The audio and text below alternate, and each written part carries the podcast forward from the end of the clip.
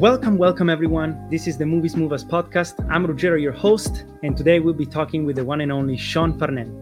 Sean Farnell was the first director of programming at Hot Docs. He founded the documentary program at the Toronto International Film Festival, and he's done research and strategic consultant for the National Film Board, Telefilm, Film Freeway, the Documentary Organization of Canada, and many more. He's also a mentor, facilitator, panelist, juror, and he provides creative marketing and distribution services to filmmakers, companies, and institutions. This is going to be a really, really interesting conversation about the role of film festivals. Welcome and enjoy my conversation with Sean Farnell.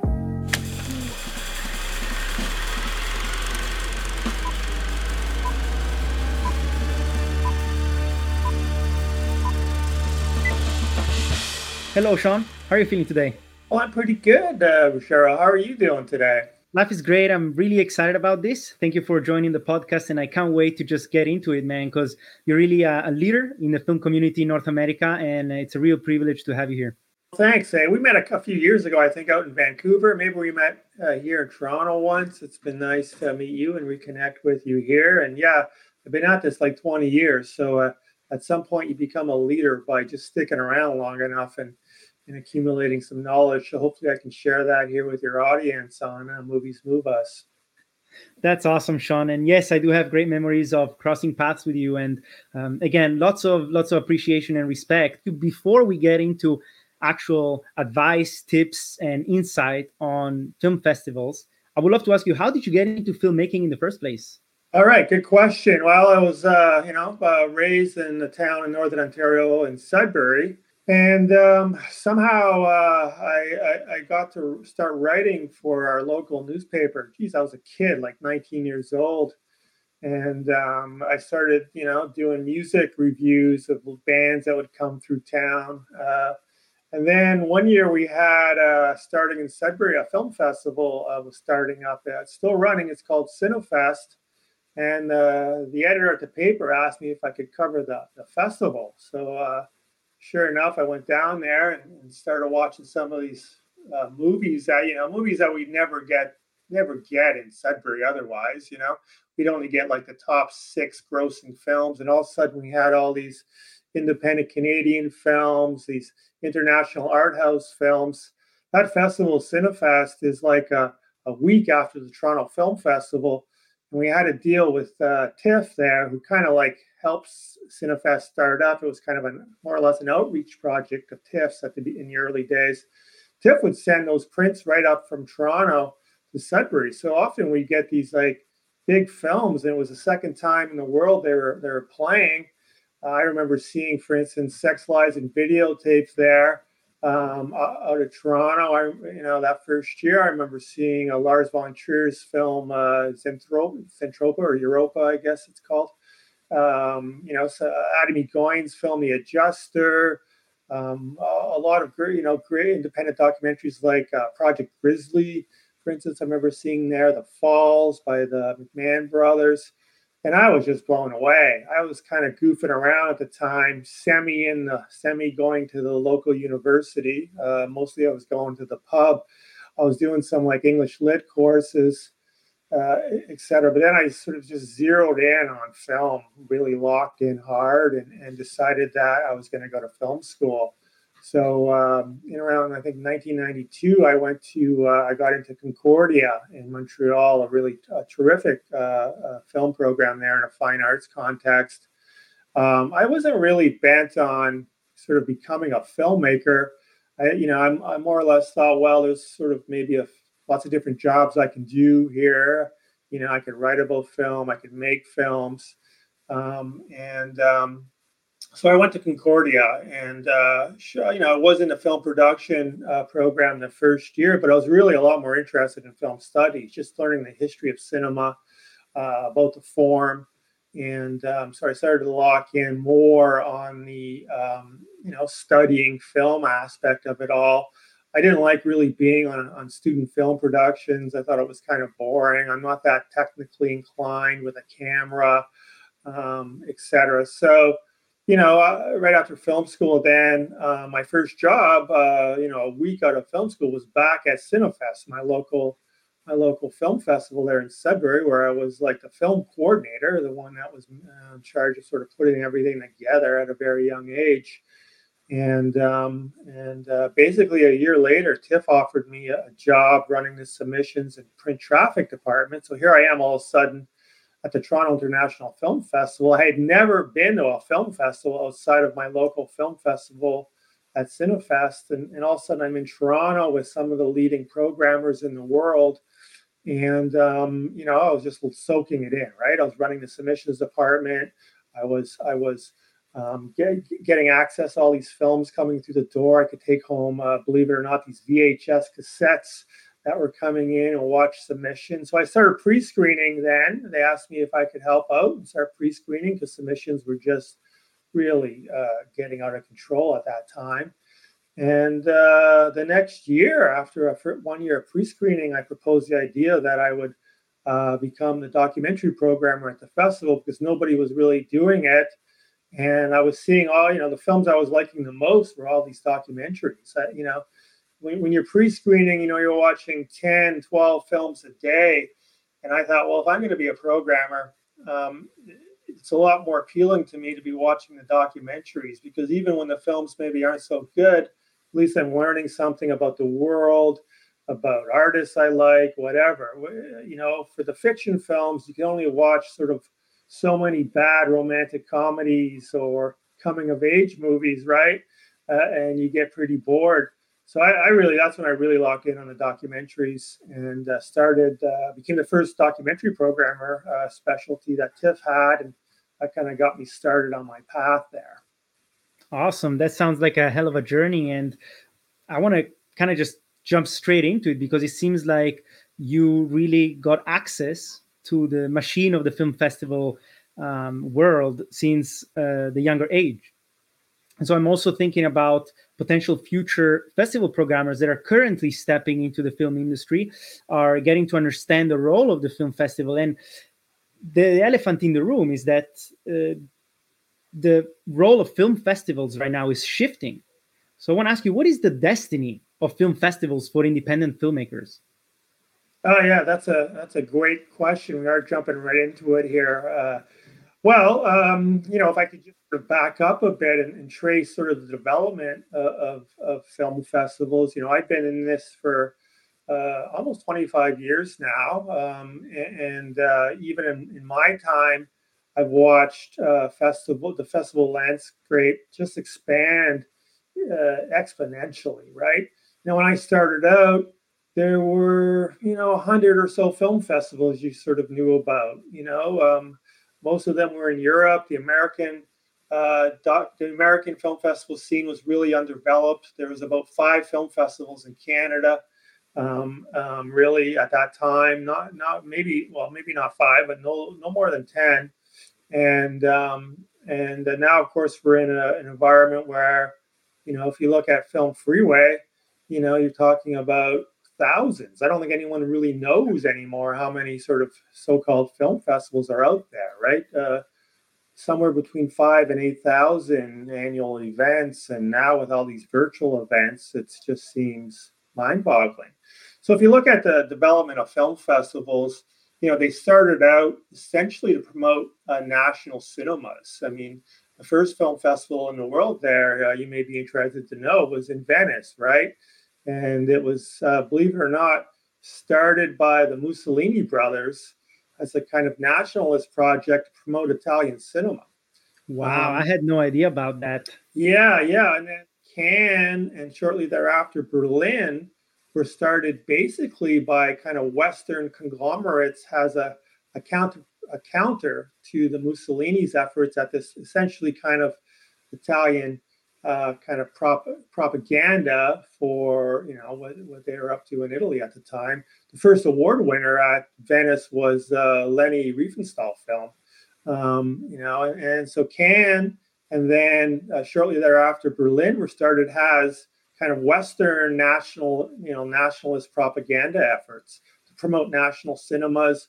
The festivals were sort of curated by, um, you know, by basically uh, foreign export offices, you know, that were charged that were in charge of promoting national cinemas abroad, and they were built around a kind of market economy for exchanging these goods on an international level, but also sort of having an ideological uh, kind of war with, um, you know, uh, with uh, kind of the post-war post-war world.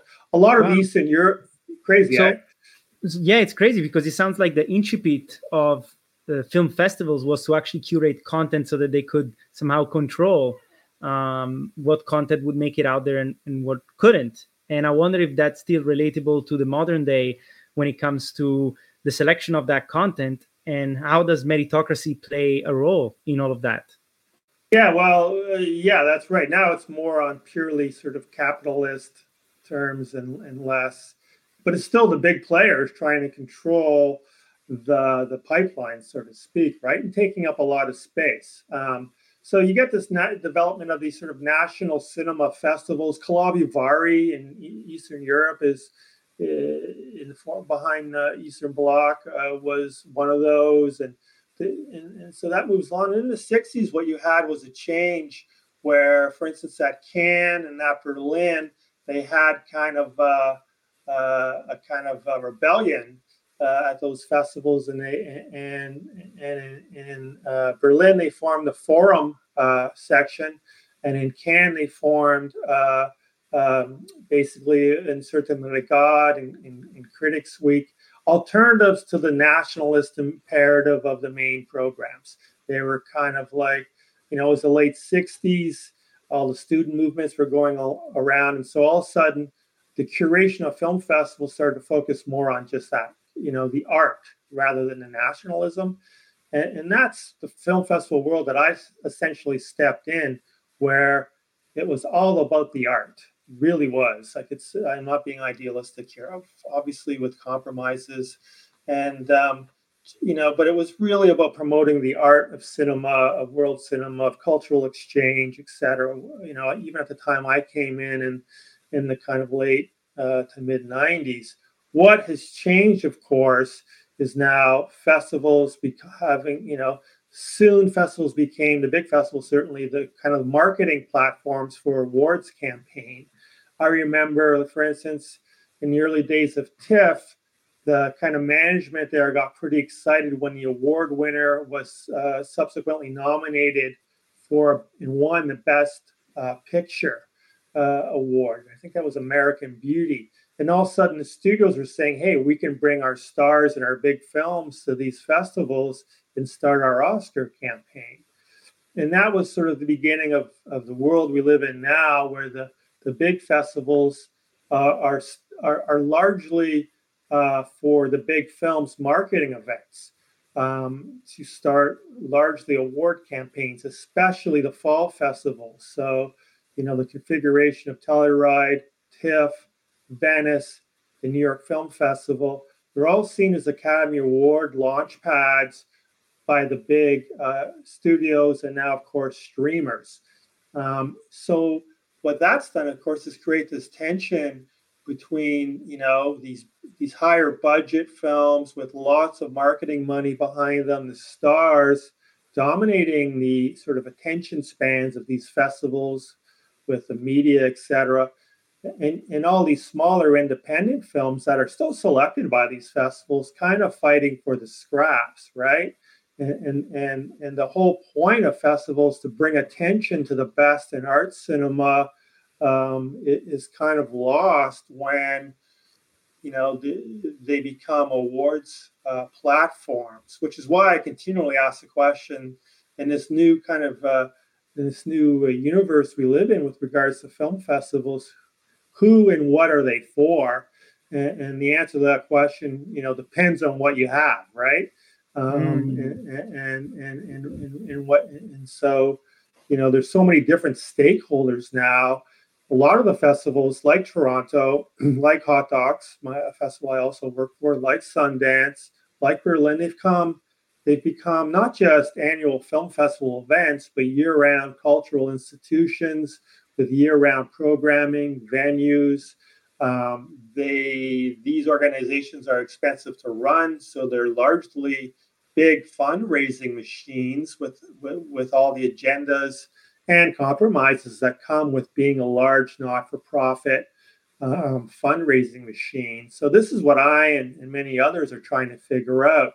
You know, for us that are working in this independent space, you know, uh, uh, how do we use film festivals basically, and, and how can we how can we still benefit from them?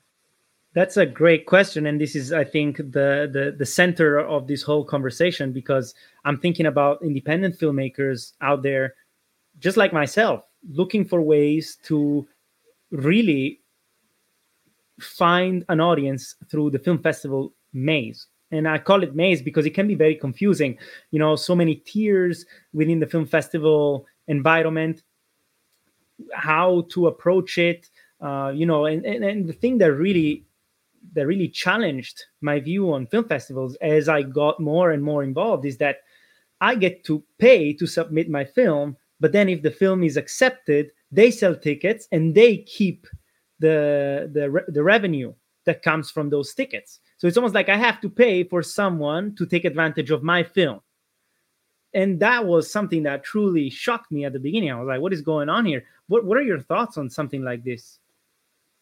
My thoughts are that uh, uh, independent filmmakers have become largely uh, the most significant patrons of many of these festivals, especially the smaller festivals, because submission revenues and ticket revenues make up a fairly significant uh, portion of those budgets.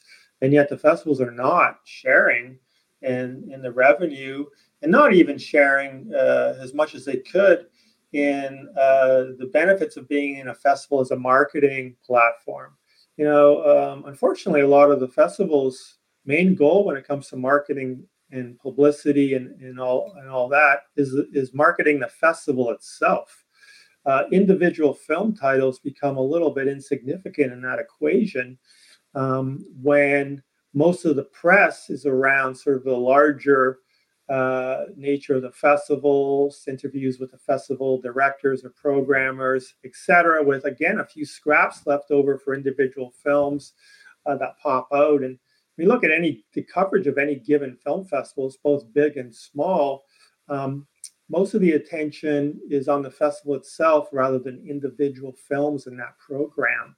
And, and, and, so you start to question the value of a film festival for releasing a film and getting publicity. If you're giving away, for instance, if you're paying to get in through submission fees, not to mention the expenses of servicing the festival, maybe traveling there, um, if you're not getting any revenue from the ticket sales, the very least, you would hope for some marketing benefits, right? But when you're competing with a hundred other films for a, a, little bit of attention out there, then then then that's taken away from you too. So what's left except for the fact that these independent producers, filmmakers, the independent rights holders are in fact the largest the largest benefactors or patrons of the festival.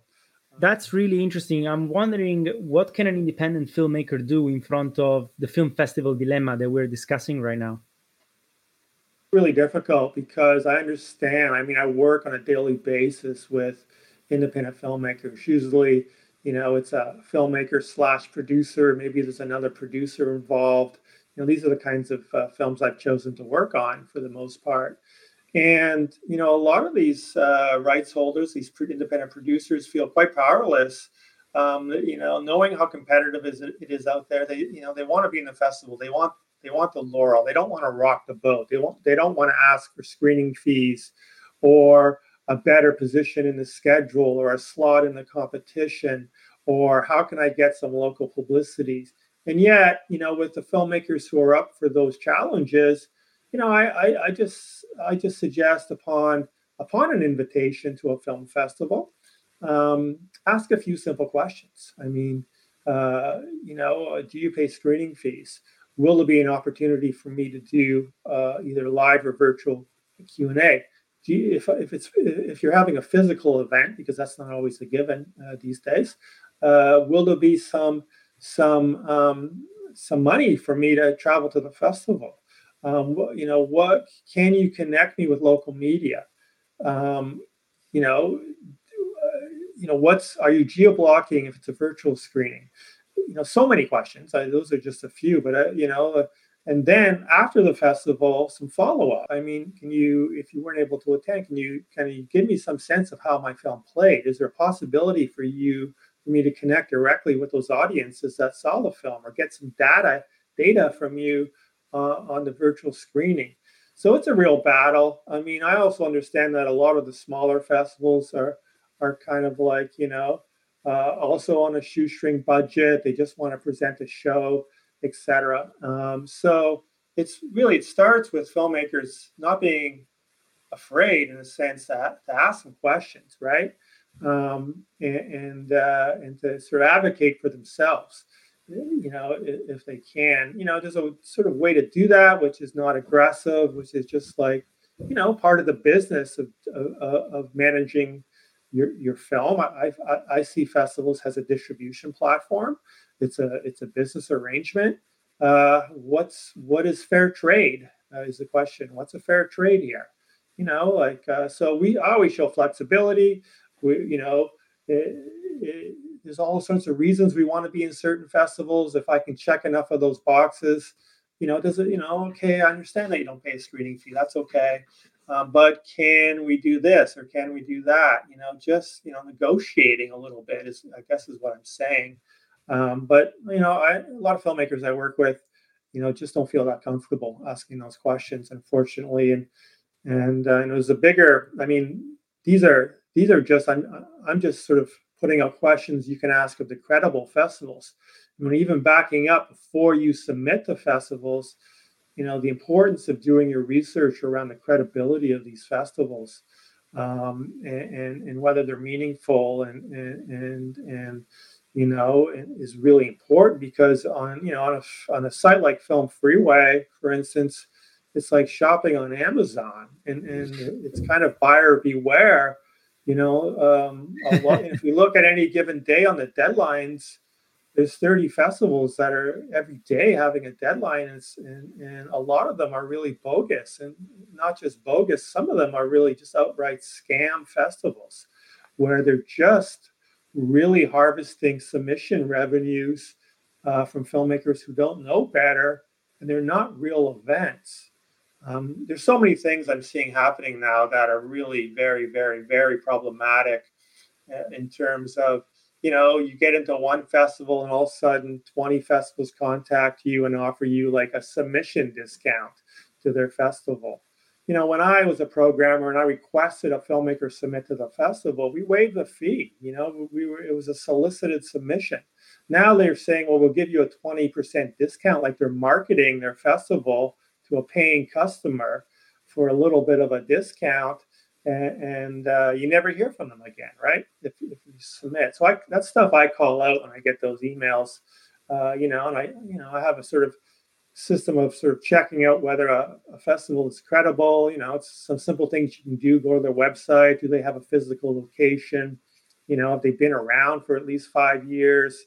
Um, you know what's their sponsorship look like? Do they have a credible sponsorship because if they do have credible sponsors, you know, including government sponsors, you know that in some way they've been vetted by those companies and by by those public funders. What kind of programming have they done in the past, etc.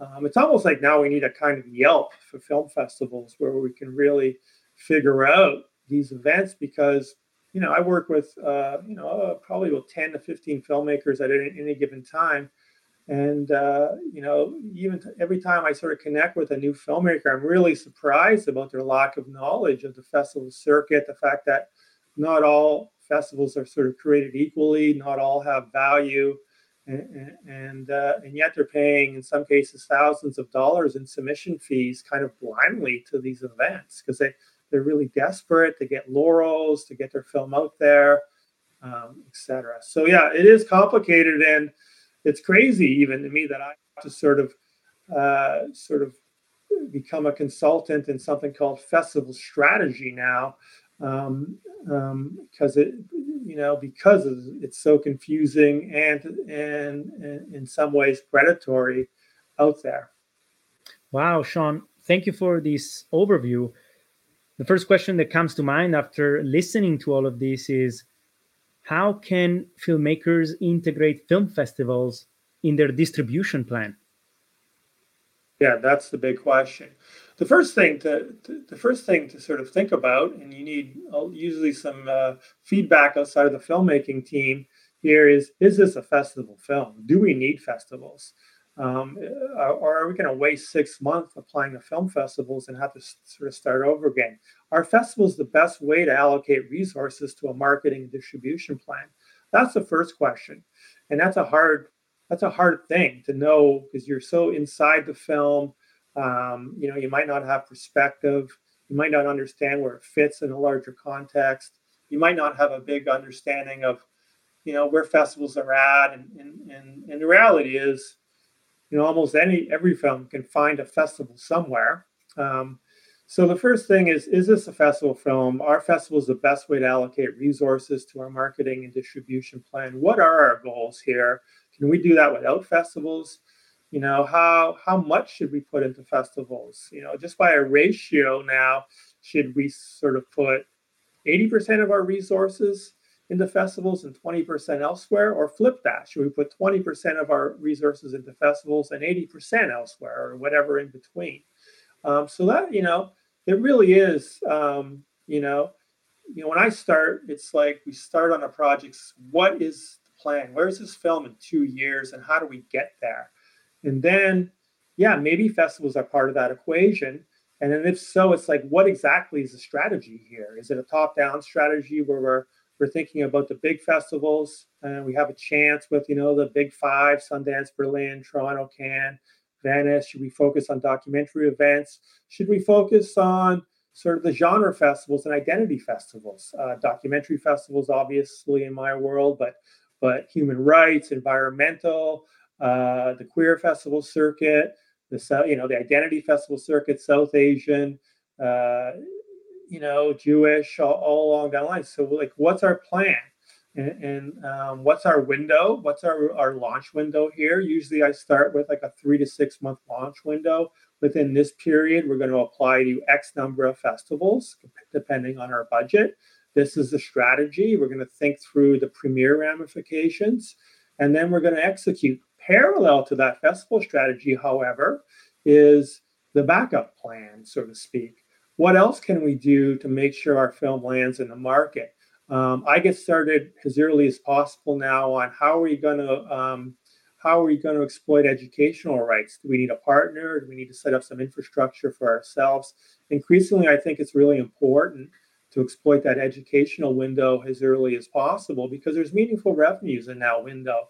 And if you wait until you're on the consumer streaming platforms, for example, you totally you totally eliminate those revenues because the educators will go to the consumer platforms instead of um, instead of acquiring through their libraries or institutional sales the films at a higher price point. So I want to be exploiting the educational window now pretty much at the same time we're starting to sort of go out to festivals. We're ready to go on educational. Um, then again, what are, what are we using the festivals for? Are we using it to develop an impact campaign around an issue that has a kind of a film around has a kind of social issue? Are we using it to generate publicity? Are we using it to test the market in terms of uh, distribution, sales? If so, what does that look like? Um, so, and all this should start, you know, well before you're ready to launch at a festival. I mean, the ideal time for me to get involved in a film to have these conversations and start thinking this through is really probably when you're at kind of rough cut about six months before you're locking picture, let's say even. Um, so we can start thinking about this, planting some seeds, uh, looking ahead to the deadlines, thinking through what our best window is. Is it the fall window with, you know, through, or is it the Sundance window, Sundance sort of South by Southwest window? You got to think of where we're going to sort of launch. And the earlier we get started on the on that, the better. Interesting. Uh, Sean, I would love to ask you. You earlier raised the question of is this film a festival film? So I would love to ask you what makes a film a festival film? Is the million dollar question. Well, obviously, in the broader, I work with creative and point of view documentaries, right? So, you know, the big question is how creative is it and what's the point of view here? Is, is a sort of broad way you know, I, I, can't say I have an answer to that question except you know, I sort of know it when I see it. If it's in the ballpark, I might not know what level of festival we'll get into, but I'll know if it'll get into festivals. And I say get into festivals, I don't mean one random festival here or two. I mean like critical mass. I'm talking, you know, like the only reason to do the festival circuit is if you can get that critical mass, more than 10, let's say. So well, let's get into more than 10 festivals. And, and which festivals might they be? Will they be the big ones? Will they be the thematic ones, etc.? But if we can get into 10 to 15 of those over, over, let's say, six months, you know, then it's like, let's proceed with a festival strategy. Um, you know, obviously, you know, in documentary, you know, you're looking at a, a genre that, you know, even if the filmmaking is kind of like, let's say, more orientated towards a factual broadcast format, if the content uh, is strong enough and, and the story and the characters. You know, the form doesn't have to be so creative and, and groundbreaking, right? So, you know, that's a factor. You know, if it looks though like um, kind of like normal broadcast style, factually formatted documentary, then maybe you know maybe festivals aren't the best way to go here. Um, so you know, it's I mean, my advantage because now I'm kind of more on the marketing and distribution and business side of things, like figuring out the back end. What I bring to that is sort of the background of being a curator at film festivals and really understanding how to get inside a film and, and, and really think objectively about how it's working and, and how it might appeal to both programmers but also to these festivals audiences because I've sat in hundreds of those screenings and I know basically I have a good sense of how a film will connect to a live audience. And that's what really you're looking at with festivals. Even, you know, it's weird now because it's all these virtual screenings in this hybrid world.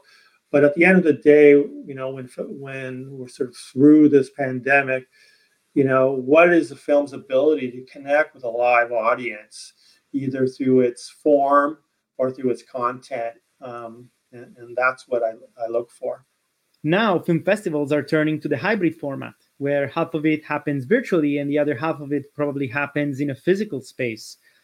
How does this impact the ability of an independent filmmaker to leverage their way into a film festival? Virtual festivals, in my opinion, have just been a band-aid temporary solution, you know, to sort of keeping keeping the wheels going. In my experience of the virtual festival so far, you know, it it doesn't even touch the, the value of a live screening in front of a, an audience uh, for a few reasons. One, nothing can replicate sitting in the cinema for 90 minutes, two hours, and giving your full attention to a work quietly on the big screen. And, and nothing can nothing can replicate that. Um, two, if you're there as a filmmaker at that screening, you know immediately how your film is working with this audience. On all, I've done so many of these virtual screenings now it's impossible to know. We don't even hear often from the festivals about how many people maybe scream the film. We have no, you know, no sense. I always, I was thinking, oh, maybe we'll get there'll be some social media chatter or something. Not crickets. You just don't. There's nothing. It just sort of they these virtual screenings. The films just sort of disappear into the vapor. Um, you know, and, and, so you know that's not a film festival to me. It's more or less. Uh, uh, premium video on demand window, um, essentially, right? And, and, so, you know, the you know, like you can't you can't replicate what a live festival screening will do. You, you know, and the festivals know that too. They're putting on a brave face and they're and they're proceeding, and you know, they they can this way still validate, you know, having a call for submissions and generating those submissions revenues and they can still have some revenue from the streaming. Though I don't hear anyone sort of saying, "Hey, this revenue streaming is saving us." I mean, you know, there's been some successes, I'm sure, and uh, I understand it's a way for the festivals to keep in touch with their audiences and keep things going. So I don't begrudge the virtual, um, you know, the, the switch to virtual or hybrid events now, and I think that's probably here to stay. It's just now going to be a question of what's fair for the filmmakers here. How can we best still allow the filmmakers to connect with that virtual audience? Because that's missing. You know, you know, festivals for you know, probably a lot of legal reasons now, can't really share, you know, emails or etc. But we've got to figure out a way to to like, um, you know, connect these filmmakers with the audience. That's why you go to a film festival for that immediate and visceral connection between a, a film, a filmmaker, and the audience for that film. And, and, and, and so we, if we're going to continue with this virtual kind of festival uh, um, uh, concept, um, the festivals have to be a lot better at um, directly sort of um, engaging uh, engaging the audience and the filmmaker together. You know, simple things. Put a, put some links to the social media of the filmmaker on the on the text description on the on the virtual page of the film of the film festival's website. And uh, you know why why do we got to ask to do that, and why do so many festivals tell us no they can't do that? I mean, I just click on our Insta or a Facebook or a website. Let us let you know let us sort of know what you think about the film. Um, you know, if you want to follow what we're doing, you know, at a live screening, of course, the fest the filmmaker could say, hey, you know, follow me here or or do that. You can't do that in the virtual world. So you know, I'm thinking about the differences between documentary films and fiction films, narrative films, within the context of, a, of the film festival strategy. And it seems like for documentary films, there is a way to create a path that's not necessarily linear with the film festival strategy. Is that the same for fictional films? Can fiction and narrative films find a way into the world without depending on film festivals? I think it's much more difficult for fiction than documentary. Of course, documentaries uh, beyond the normal things we look for from movies, you know, uh, you know, the movie-going experience. Um, documentaries that have an educational or a social impact mission, or are you know, it's a little bit easier to find the audience around a given topic for a documentary etc. So there are sort of more paths and more opportunities for kind of content or subject driven documentaries. For fiction films, uh, much, much tougher.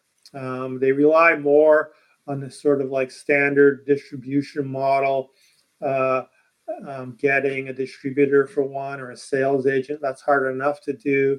Um, you know, the unless the fiction film is again really subject driven where they can target a kind of niche audience. Um, if it's just a kind of drama or a comedy um, or a, a, horror film, whatever it is, um, they have to go through the sort of old pathways.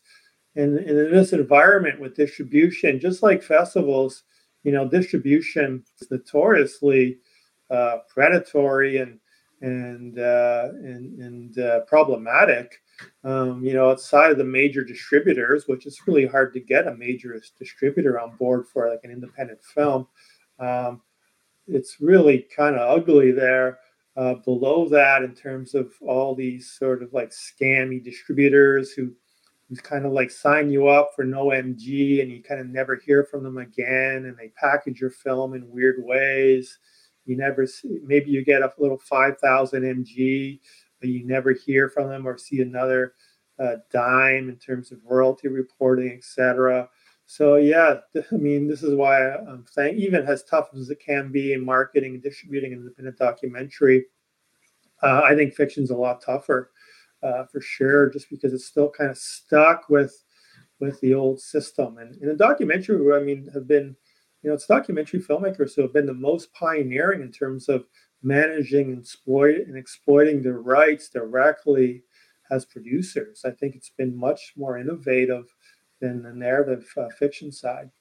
Do you ever see a future where traditional narrative fiction films will utilize the means of distribution of a documentary film? Oh yeah, it's already. I mean, that's already happening for some. I mean, they have to, you know, focused then on the kind of like um, more the subject matter of the film, etc. But a lot of uh, you know a lot of narrative filmmakers are also figuring out how to self distribute, and um, you know you can you can still you know self publishing is is getting easier and easier with the aggregators. Although you know you have to have the budget to do that, and and never mind the sort of basic fees for aggregation to get a film onto the to the transactional and subscription video on demand platforms if you don't have a marketing budget um, is pointless. You know you're just one of thousands and thousands of films on these platforms. If you don't have money to market that um, you know it's a dead end. There's no pot of gold there. And look at amazon's now has like over the last year purged purged thousands and thousands of documentaries and narrative films and shorts that producers paid to have put directly on Amazon Direct. They're all gone now. There's, you know, the the move from iTunes to Apple TV has been a disaster for independent rights publishers. There's no more. You used to be able to kind of game the system on iTunes a little bit, and if you you know managed to sort of get your film in the top ten, it would create a kind of momentum, and you'd see little indies that were kind of self-published creaking into the top 10. It was really good for some documentaries to kind of break out against the films with bigger marketing budgets or awards or festivals.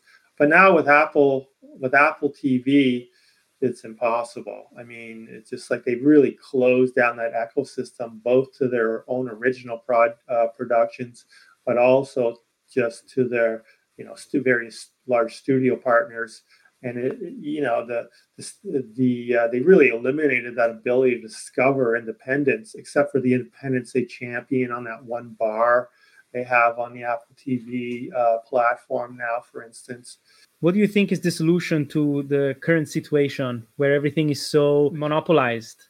Uh, have someone pay to make pay for your film in advance and don't rely on back end revenues is really the short answer. So so if you're a producer don't go broke making a film because there just are no revenues out there. I mean, there really, there really are. You could, you could make a little, but you got to put a lot into that. Um, and you know, the, in the Canadian model, I'm in Toronto, and the Canadian model and in the model in Western Europe, it, it's all public money that goes into the documentaries, right? And so you can live as a producer on making documentaries with a, a kind of like national broadcaster, with other kinds of public funds and tax credits, etc. Your margin of profit as an independent producer, if you make a film within budget, is going to be 10 to 15 percent, and that's your business, right? Any any other sales on the back end is a bonus. Um, if conversely, though, if you're if you're making a low budget documentary, even under 200, let's say, low budget, um, you're not going to get that money back most of the time. And you got to know that, you know, have a day job is what I'm saying. And these are passion projects. There are no significant back end revenues um, for independent documentary. Little small pieces of, of revenues from ed- educational, some small broadcast acquisitions licenses, um, some direct sales, maybe, etc. But the cost to implement that marketing distribution plan make that basically a break even scenario in terms of the labor it takes to do that, any marketing money, all the money, uh, the cost of delivering to these various platforms, etc. It's really a not for profit activity, which is why um, in most countries, um, if you know, it's it is literally a not for profit activity to be really blunt about it. Wow, that sounds uh, a little bit hopeless for for some independent filmmakers out there. But uh, yes and no. I'm just I'm saying that make sure your costs for making the film are covered, and I'm saying you're at financial risk if you if you put in your own money into the film, and just got to know that. Hey, there's nothing wrong with, you know, um, if you if if if you're making a passion project documentary, and and you know you're investing a lot of your own time and money into that just know what's out there you know and and and make sure that you're sort of protected just in terms of your basic income security so you don't you know have to remortgage you know have to sort of like go in debt to make this film. Like know why you're doing it at least right and know what's out there. And uh, that's what i try to convey. It's not saying so yeah in some sense it's it's tough but i think it's important to know to understand the market and and uh, and I know festivals that have been through filmmakers, sorry, that have been through this, and yeah, have have have lost the money, but they're doing it again because they love making films, and maybe they make their income from teaching, or maybe they make their income from editing or, or shooting factual television or or whatever. Um, you know, film I'm working on now, she, you know, the filmmaker has a stable government job, and you know, she she made a feature documentary which got into TIFF and is doing a lot of festivals now. She made it on her spare time, and uh, you know, got some grants here and there, and, and, and made her film over five years, uh, but didn't give up her day job, and uh, and just you know, just sort of in terms of your personal and professional sanity, just you've got to understand that there are thousands of feature documentaries, thousands and thousands being made globally every year. And these are the films that you're competing with. And it's a very difficult commodity. The one off sort of 90 minute feature doc is a very difficult commodity in the marketplace. Um, you know, broadcasters want a television hour. Um, it costs to cut your feature down for that. And there's very, very, very few slots for acquisitions as I've already said, there's not really any revenue on the on the on the on-demand platforms. It's great to get it out there, but you know, it's more or less not a business thing. It's more or less you want to show your work, right? Um, and uh, you know, um, festivals are are paying, um, etc. So yeah, economically, it's it's a kind of no-win situation. This is true, but a lot of artistic and creative endeavors are are the same. You know, if you want to make music, you want to paint, you want to you want to you want to be a creative photographer. Uh, you know, um, you're in the same boat as as any artist um, in a sense. So uh, just make sure you're not putting too much of your own money in, and if you are, you've got a safety net. So, Sean, apart from government grants, do you see any ways filmmakers can raise funds without having to rely on revenue? models are already out there. There's a crowdsourcing model. I mean, anyone I talk to has done that says never again, but it's still out there. Um, you know, there is the sort of branded uh, pathway, a parallels pathway of, you know, um, having a corporate benefactor who has who has some vested interest in in supporting a given topic that's aligned with their social mission as a company. There is, you know, looking for philanthropic funders around a given topic um, because, you know, there's a wealthy philanthropist who wants a film made on X topic or whatever. Um, um, you know, so those are sort of the models uh, uh, there. Um, credit card debt is is also a model, but it's not one I recommend. I made a film since film school, so I'm not a filmmaker. Uh, just to be very, you know, I, I consider myself more or less a, a curator. Uh, first of all, I like working with talented people, and even in even as I've moved now more into the sort of business side of this, um, I still, you know, I'm highly selective around the people and the projects I, I work with. Um, so I like, you know, films that appeal to me creatively or appeal to me because of the people making them and their commitment. This is what I do. Um, you know, at some point, maybe I'll get involved in producing something that's really close to my heart. But that's a, as I, for all the reasons I just explained, it's a daunting prospect. It's five years of your life. Um, you know, you've got to really be in for the right reasons.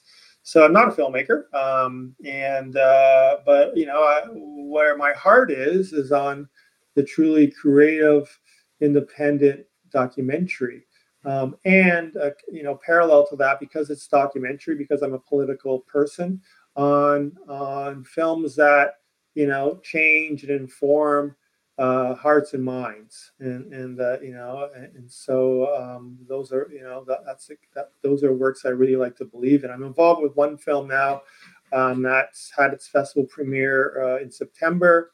It's called Emergence Out of the Shadows. It's a story of uh, three uh, South Asian individuals who came out to their families.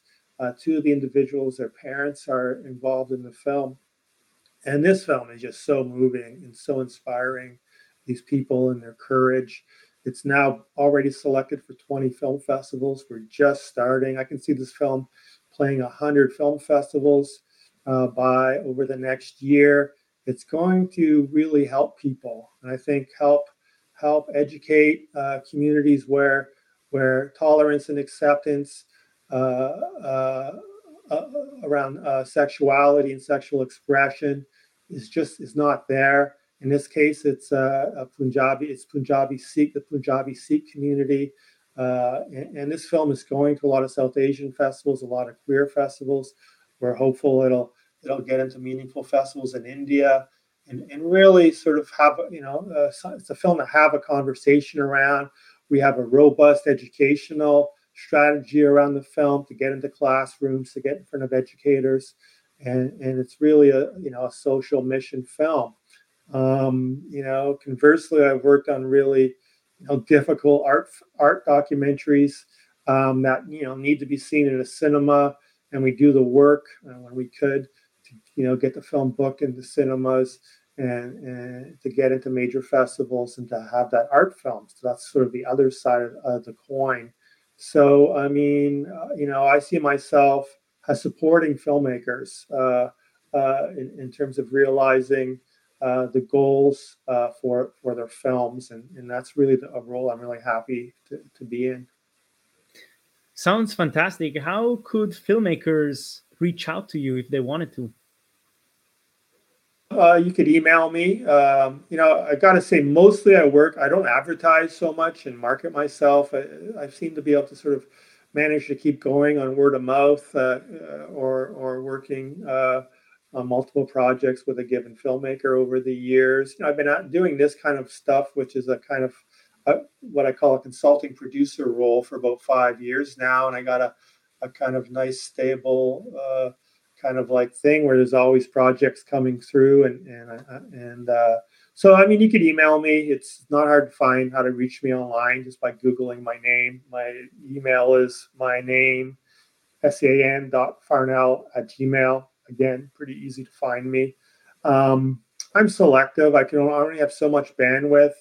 Um, um, and I'm trying to figure out how I can be as helpful as possible. But obviously, keep my focus uh, on the projects that I'm committed to. And, and so, but yeah, I, I, welcome filmmakers reaching out. If I can't help, I'm pretty, I'm pretty direct about that off the top.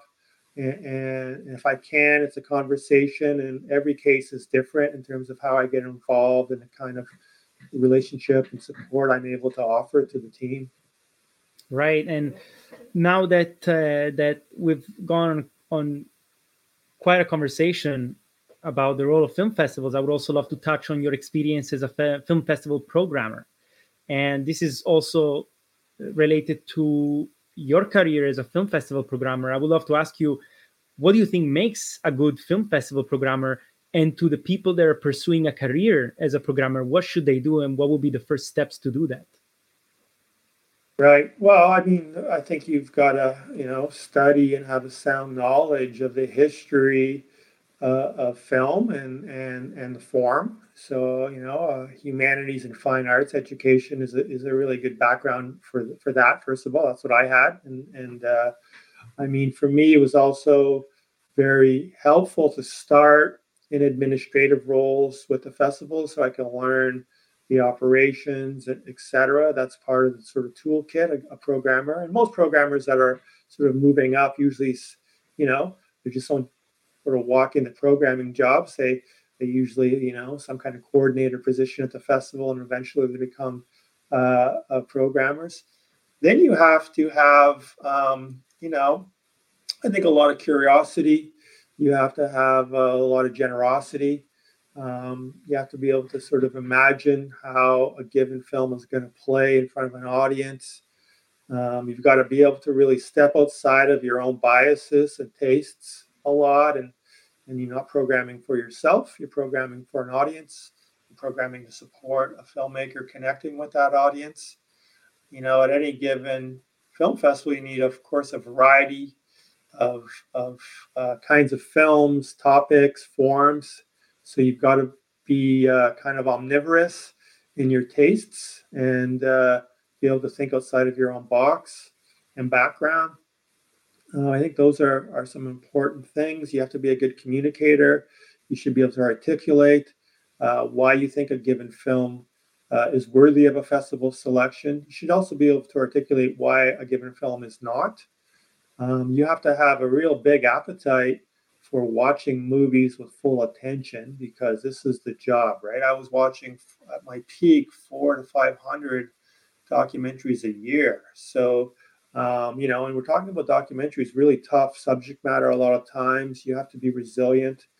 Um, and, and, you know, when you're crying in the middle of your day, every work day, that can be a little tough. Uh, that's you know that's not unusual for documentary programmers to sort of really you know be emotionally taxed screening uh, all these difficult films. So you need some resilience that way, and, and some self care. Um, and uh, yeah, those are some of the things that I mean. I, I would hire programmers right when I was at Hot Docs, and so those are some of the things I looked at in the in, in terms of what would make a good programmer for the team. Mm-hmm. Sure. And how does a potential festival programmer get his or her foot in the door? That usually, I mean, usually they're starting kind of in some kind of administrative role. I, I think for me, the best programmers were also had some background in making films themselves and understood the process and and the difficulty of, of, of making films. So, I, you know, I always look for for programmers that had some background in filmmaking or an interest, or maybe where they were sort of like starting out as emerging filmmakers. And and I also thought it would be useful for them as filmmakers to, to be programmers and to screen work as well, so they could you know expand their own filmmaking horizons. I think filmmaking is a great background to be a curator. I think uh, writing about films uh, increasingly I see a lot of kind of bloggers or film critics moving into the into into programming positions. That's a, a common a common pathway. Um, so there's uh, there's a few options for you to get a foot in the door. Increasingly, people are just starting their own festivals. That's a another way to do it. Just start a festival. Um, is yeah. that something that you you somehow suggest, or what do you think would be the best steps to take when starting a film festival? And what are the dangers of starting an another film festival in this sea of countless film festivals around the world. Yeah, I can't imagine why anyone would want to start a, a film festival now. We, we, certainly, the world certainly doesn't need any more festivals. Toronto has something like over 80 film festivals. You know, in any given week, there's a film festival. Uh, I already said, you know, like we have so many. I mean, I think you look around your community and think, you know, what's missing here? Uh, you know, can we add something by having a festival in this community? And, and uh, do we have the support to make it to make it happen? In other words, you know, what are our intentions here? Is it just to sort of get a bunch of submissions and have lots of submissions revenue? And why are we doing this? So, what you know, can we actually get an audience? I think, unfortunately, too many of these festivals start and they really don't have a, an audience. And, and so the first thing you do is got to create an audience. Maybe you don't start a festival, start a screening series where you build up an audience slowly and then have a weekend event and then expand from there. But I mean, that's the thing for me is that, you know, like there's no point in having a festival or starting a festival unless you're sure you can you have an audience. So that's that's where you start. How can we build up an audience around uh, around um, you know what we're doing here and what you know what exactly should the festival be? Is it just another international film festival where or is it really are you really focusing on a genre like horror or is it a social mission genre or or you know is it an identity? Do we you know do we need you know we don't have an asian film festival in our community and we should, you know uh, maybe we should start that. So yeah really you know really being sure of your intent and, and most of all your ability to to actually have an audience. Very interesting sean. And before wrapping up the conversation i would love to ask you a couple more questions uh, especially related again to the role of film festivals for independent filmmakers. In your opinion what would be the optimal situation for an independent filmmaker when engaging with a film festival? What can the filmmaker look up to when establishing an arrangement, as you might say, with a film festival? Wow, that's a that's a good question. It really depends on the film. Um, you know, we just had, I just had a film premiere at the Toronto International Film Festival. You know, in that case, this film was finished like a week before the festival, right? And, and so we went in there not with some big distribution or sales goal. We just wanted to get get started. We, we kind of, I called it a soft launch. We just wanted to start planting some seeds. To, you know, uh, we're also in six other Canadian film festivals uh, through October. And this was just the start, and we're just gathering intelligence. How's this film working with audiences? For instance, we didn't even chase reviews or publicity. We kind of kept the film under wraps. We want to save that for later when we do a theatrical release, which will be at some point in the new year. So we went in, we considered a kind of market test soft launch for the film. Uh, in another scenario, if that same film was was done and we, we had our marketing plan in place and our marketing and distribution budget in place, we might have went in with a really strong publicity goal, trying to get interviews in the local media, already had theatrical bookings set up closely following the festival so we can leverage the festival publicity and go directly into our theatrical run. So those are two very different ways to approach it as an independent rights holder. Either the soft launch or here we go. We're going public, we're going big, we're going to get our social media platforms humming here. We're going to get reviews, the director is going to get interviewed, etc. Um, so those are, you know, certainly with a major festival, those are two different ways of approaching it. Mm-hmm. Um, like I said, also for me, it's important to understand you know what is what is our sort of run going to look like? Are we going to do three months and out? Are we going to extend this over six months or a year? Are we going to try for a festival a week? Uh, how long are we going to go out there at this? What are the resources and what's the end game? And, and and so it really depends on the film its potential the resources we have at the time to execute etc so it's all part it's really hard to isolate like one or two things that festival you can do unless you know the main thing is that is ask the question what what's the big picture here? It's just not about going to a festival and getting a laurel. Um, sometimes you know if you're a short filmmaker maybe it's you know the film itself is secondary the fact of being at the festival and doing like professional development and networking around future projects. That could be another way to approach festivals especially for short filmmakers. Um, you know so so many different agendas and, and, and, ways to approach it which is why you know part of the sort of producer toolkit needs to be really firm understanding around how festivals work yes but overall how marketing and distribution works. Mostly producers uh, are sort of experts in kind of packaging and developing projects and financing projects but i think now a big part of the producer toolkit is understanding how to market and distribute um, a project because um, it's very hard to get distribution. It's not always, you know, sort of let's call traditional distribution. It's not always the best option. Also, right, Sean. I I have a question about soft and hard launch. You mentioned soft launches and hard launches.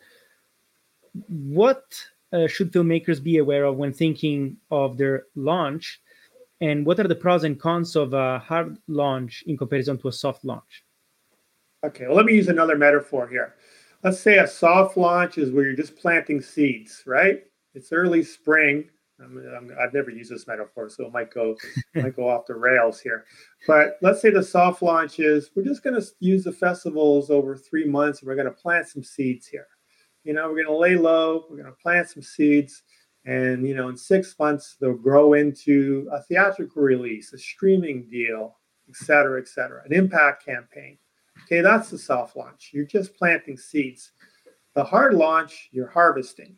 Okay so a hard launch is you spent six months or so before your festival premiere. You have a marketing budget. You have your social media up and running.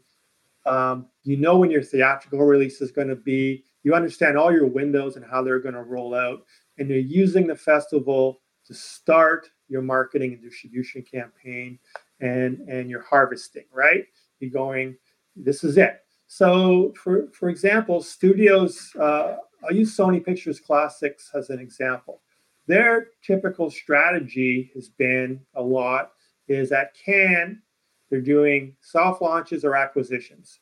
Okay the, you know they're at Cannes um, and they're either buying or they're they're just sort of uh, have their film in the competition, et cetera, and they're laying low. They're not doing publicity. They're, they're at Cannes. They're just planting the seeds. This is a major distribution company, Sony Pictures Classics.